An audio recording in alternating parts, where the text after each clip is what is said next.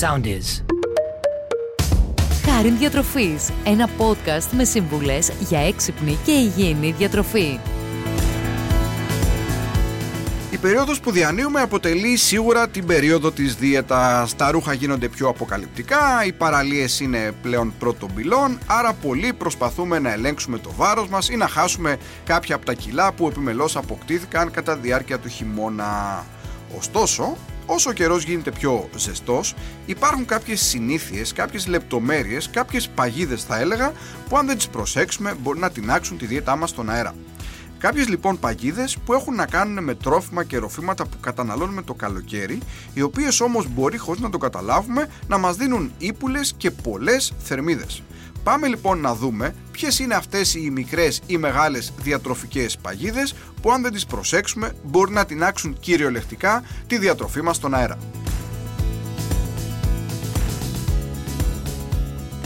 Και θα ξεκινήσουμε με τις λεγόμενες υγρές θερμίδες, αυτές δηλαδή που προσλαμβάνουμε μέσα από τα ροφήματα και τα ποτά που καταναλώνουμε το καλοκαίρι και καλώς ή κακώς ρέουν άφθονα. Και ένα σημαντικό ποσοστό αυτών των υγρών θερμίδων έρχεται από το αλκοόλ.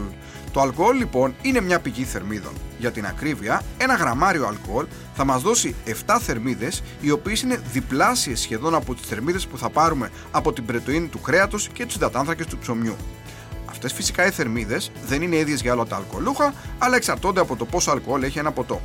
Έτσι, υπάρχουν ποτά με χαμηλή περιεκτικότητα σε αλκοόλ, όπως η μπύρα, που μπορεί να κυμαίνεται από καθόλου αλκοόλ μέχρι 12%, συνήθως μία μέση μπύρα έχει γύρω στους 6 με 7% αλκοόλ, το κρασί με περιεκτικότητα περίπου στο 12% σε αλκοόλ και ποτά με πιο υψηλή περιεκτικότητα, όπως το whisky και η βότκα, που μπορεί να φτάνει και το 40%.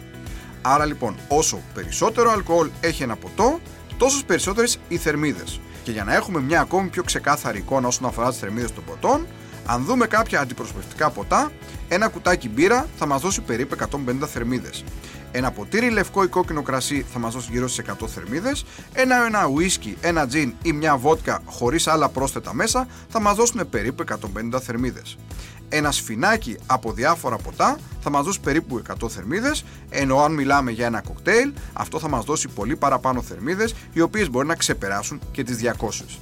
Επίσης, σημαντικό ρόλο στο πόσες θερμίδες έχει ένα ποτό παίζει και το τι άλλο περιέχει μέσα. Έτσι, αν βάζουμε αναψυκτικό, χυμό, ζάχαρη, διάφορα πρόστα όπως συνήθως έχουν τα κοκτέιλ, αυτό σίγουρα ανεβάζει τις θερμίδες του. Αντιλαμβάνεται λοιπόν κανείς εύκολα ότι μια βραδινή έξοδος, η οποία θα συνοδεύεται από 2 ποτά, μπορεί να μας δώσει τις θερμίδες που θα παίρναμε ακόμη και από ένα μικρό γεύμα, και αν συνυπολογίσουμε και τα παρελκόμενα πατατάκια, ξηρούς καρπούς και ούτω καθεξής, τότε μιλάμε σχεδόν για ένα κανονικό γεύμα, χωρίς την πραγματικότητα να έχουμε φάει φαγητό. Για το λόγο αυτό λοιπόν χρειάζεται ιδιαίτερη προσοχή, ιδιαιτέρως από άτομα που προσέχουν το βάρος τους, όσον αφορά το αλκοόλ που θα καταναλώσουμε το καλοκαίρι, καθώς αυτό αποτελεί την πιο συχνή διατροφική παγίδα.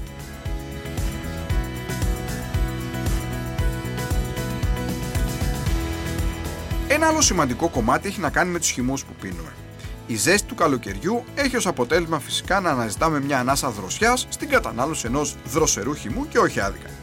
Οι χυμοί φρούτων και λαχανικών είναι φυσικά πολύ σημαντικοί, καθώς μας προσφέρουν πάρα πολλά συστατικά τα οποία χρειαζόμαστε ιδίως τις ζεστές ώρες της ημέρας. Ωστόσο, ένας χυμός, είτε είναι φυσικός είτε είναι εμπορίου, δεν είναι απαλλαγμένος από θερμίδες. Δεν είναι όπως το νερό που δεν έχει θερμίδες. Ακόμη και ένας χυμός χωρίς προσθήκη ζάχαρης, είτε είναι φυσικός είτε είναι του εμπορίου, έχει φυσικά σάκχαρα. Έχει θερμίδες και κατά μέσο όρο ένα ποτήρι χυμού μπορεί να μας δώσει μέχρι και 150 με 200 θερμίδες, οι οποίες αντιστοιχούν περίπου σε 3 φρούτα.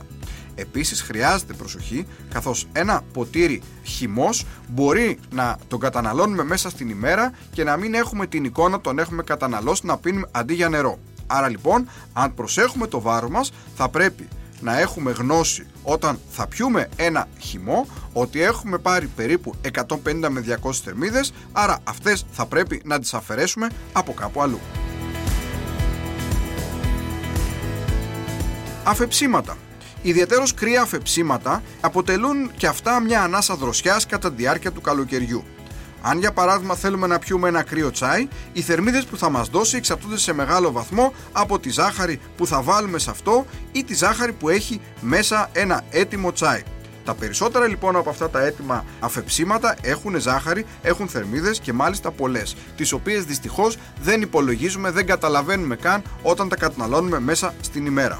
Άρα λοιπόν θα πρέπει να προσέξουμε και τα κρύα αφεψίματα. Αν θέλετε τη γνώμη μου, καλύτερα να φτιάχνετε στο σπίτι ένα παγωμένο τσάι, στο οποίο να βάζετε μέσα πολλά παγάκια, ούτως ώστε να ελέγχετε το πόση ζάχαρη περιέχει και φυσικά το τι άλλο πρόσθετο περιέχει. Εκτός βέβαια από τις υγρές θερμίδες, υπάρχουν και άλλες διατροφικές, πιο στερεές παγίδες του καλοκαιριού και μια πολύ αγαπημένη από αυτές είναι το παγωτό. Το παγωτό αποτελεί αναμφισβήτητα το γλυκό του καλοκαιριού, μια επιλογή των περισσότερων.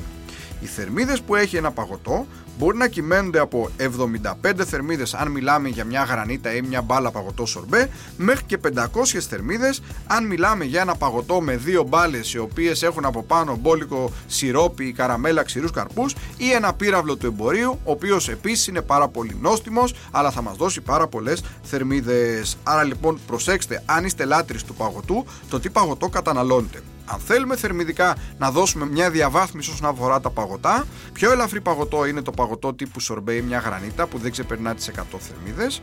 Αμέσως παραπάνω πάμε τα διάφορα παγωτά τύπου 0% που είναι περίπου γύρω στις 180 με 200 θερμίδες. Ανεβαίνουμε στο ξυλάκι, το οποίο έχει επικάλυψη σοκολάτα συνήθως απ' έξω και θα μας δώσει περίπου γύρω στις 250 θερμίδες. Αμέσως πιο πάνω είναι ένα κυπελάκι, το οποίο μπορεί να έχει μέσα ξηρούς καρπούς ή σιρόπι αυτά του εμπορίου, οι οποίες θερμίδες του μπορεί να φτάνουν στις 350. Και στην κορυφή, όπως είπαμε και προηγουμένως, είναι ένας πύραυλος ο οποίος μπορεί να φτάνει και τις 400 και 500 θερμίδες. Όσον αφορά το χύμα παγωτό, η πιο ελαφριά επιλογή είναι η γρανίτα ή το παγωτό σουρμπέ, αμέσως παραπάνω είναι το παγωτό κρέμα, αμέσως παραπάνω είναι το παγωτό σοκολάτα και ίσως το πιο παχυντικό παγωτό απ' όλα είναι το παρφέ, το οποίο περιέχει συνήθως βούτυρο και κρέμα γάλακτος. Μία άλλη διατροφική παγίδα που είναι συνυφασμένη με το καλοκαίρι μας είναι το θερινό σινεμά. Το θερινό σινεμά αποτελεί μια αγαπημένη συνήθεια για πολλούς. Πολλές φορές ωστόσο οι επιλογές μας εκεί δεν είναι και οι πιο υγιεινές.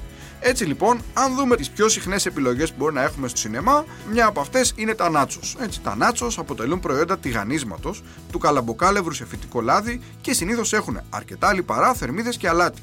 Αν μάλιστα είναι και λουσμένα με λιωμένο τυρί, τότε το αποτέλεσμα μπορεί να είναι ακόμη πιο θερμιδογόνο. Ένα νάτσος το οποίο έχει πάνω τυρί μπορεί να ξεπερνάει και τις 500 και τις 600 θερμίδες, άρα αποτελεί ένα γεύμα. Το ίδιο ισχύει και για μια συσκευασία με πατατάκια. Μια όχι πολύ μεγάλη συσκευασία πατατάκια, ένα μεσαίο σακουλάκι, μπορεί να ξεπερνάει τις 500 θερμίδες, θα μας δώσει αρκετές θερμίδες, αρκετό αλάτι, το οποίο φυσικά δεν κάνει καλό στην υγεία μας. Άρα λοιπόν, νάτσος και πατατάκια μπορούν από μόνα τους να αποτελέσουν ένα γεύμα, το οποίο έχει πολλές θερμίδες. Αν είστε λάτρεις αυτών και φάτε ένα πατατάκι ή ένα νάτσος με τυρί όταν πάτε το βράδυ στο σινεμά, στο θερινό σινεμά, να έχετε κατά νου να μην έχετε φάει κάτι στο σπίτι, ούτως ώστε οι θερμίδες που θα πάρετε από το νάτσος ή το πατατάκι να αποτελούν το βραδινό σας γεύμα. Εδώ φυσικά δεν πρέπει να ξεχνάμε ότι συνήθως ένα νάτσος ή ένα πατατάκι συνοδεύεται και από ένα αναψυκτικό.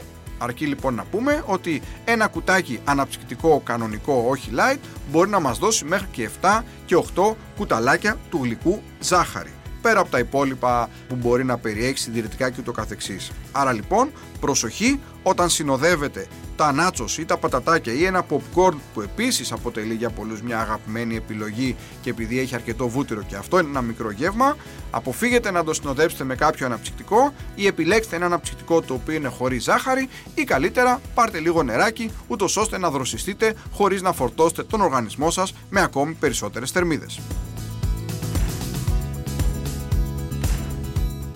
Βλέπετε λοιπόν πολύ συχνές διατροφικές παγίδες του καλοκαιριού, αγαπημένες, τις οποίες επιλέγουμε αρκετά συχνά μέσα στην εβδομάδα μας και δεν καταλαβαίνουμε πολλές φορές πόσες θερμίδες μπορεί να μας δώσουν. Αν λοιπόν θέλουμε να βγάλουμε έτσι ένα συμπέρασμα από όλα αυτά όσον αφορά τις διατροφικές παγίδες του καλοκαιριού, προσέξτε το αλκοόλ. Αποφύγετε τα κοκτέιλ που περιέχουν ζάχαρη και προτιμήστε πιο καθαρά ποτά. Προσοχή στα παρελκόμενα. Αντί για ξηροκάρπια, πατατάκια, προτιμήστε κομμένα λαχανικά όπως αγκουράκια, καροτάκια. Προσέξτε τα διάφορα ροφήματα όπως για παράδειγμα αφεψίματα έτοιμα τα οποία μπορεί να περιέχουν ζάχαρη και μην το παρακάνετε με τους χυμούς και τα διάφορα σμούθι, τα οποία ναι μεν είναι υγιεινά αλλά δεν είναι νερό.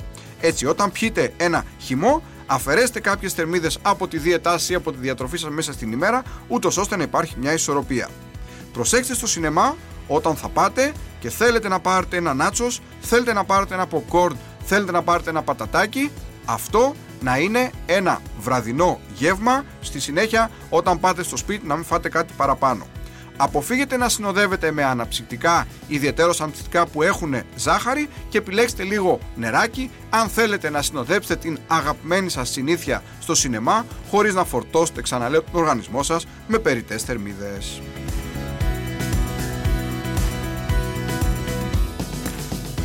Αυτές είναι λοιπόν οι πιο συχνές καλοκαιρινές διατροφικές παγίδες, στις οποίες αν υποπέφτουμε συχνά, τότε εκεί μπορεί να κάνουμε τη δίαιτά μας, αν είμαστε σε δίαιτα, να πάει περίπατο, ή να δούμε το δείκτη της ζυγαριάς να ανεβαίνει χωρίς καν να το πάρουμε χαμπάρι. Κάντε τις σωστές διατροφικές επιλογές και να είστε σίγουροι ότι αν αποφύγετε αυτές τις καλοκαιρινές διατροφικές παγίδες, έχοντας παράλληλα μια αυξημένη φυσική δραστηριότητα το καλοκαίρι, αυτό θα σας βοηθήσει να έχετε ένα σωστό βάρος, να χάσετε βάρος ή να κρατήσετε τα κιλά σας, αν αυτά είναι φυσιολογικά. Αυτά λοιπόν και στο podcast μας αυτό. Φτάνουμε σιγά σιγά στο τέλος. Μιλήσαμε για καλοκαιρινές διατροφικές παγίδες. Είπαμε πώς μπορούμε να τις ξεπεράσουμε. Μέχρι το επόμενο podcast, σας εύχομαι να είστε πάντα καλά και να θυμάστε, η σωστή διατροφή δεν θέλει κόπο, θέλει τρόπο. Ακολουθήστε μας στο SoundEase, στο Spotify, στο Apple Podcasts και στο Google Podcasts.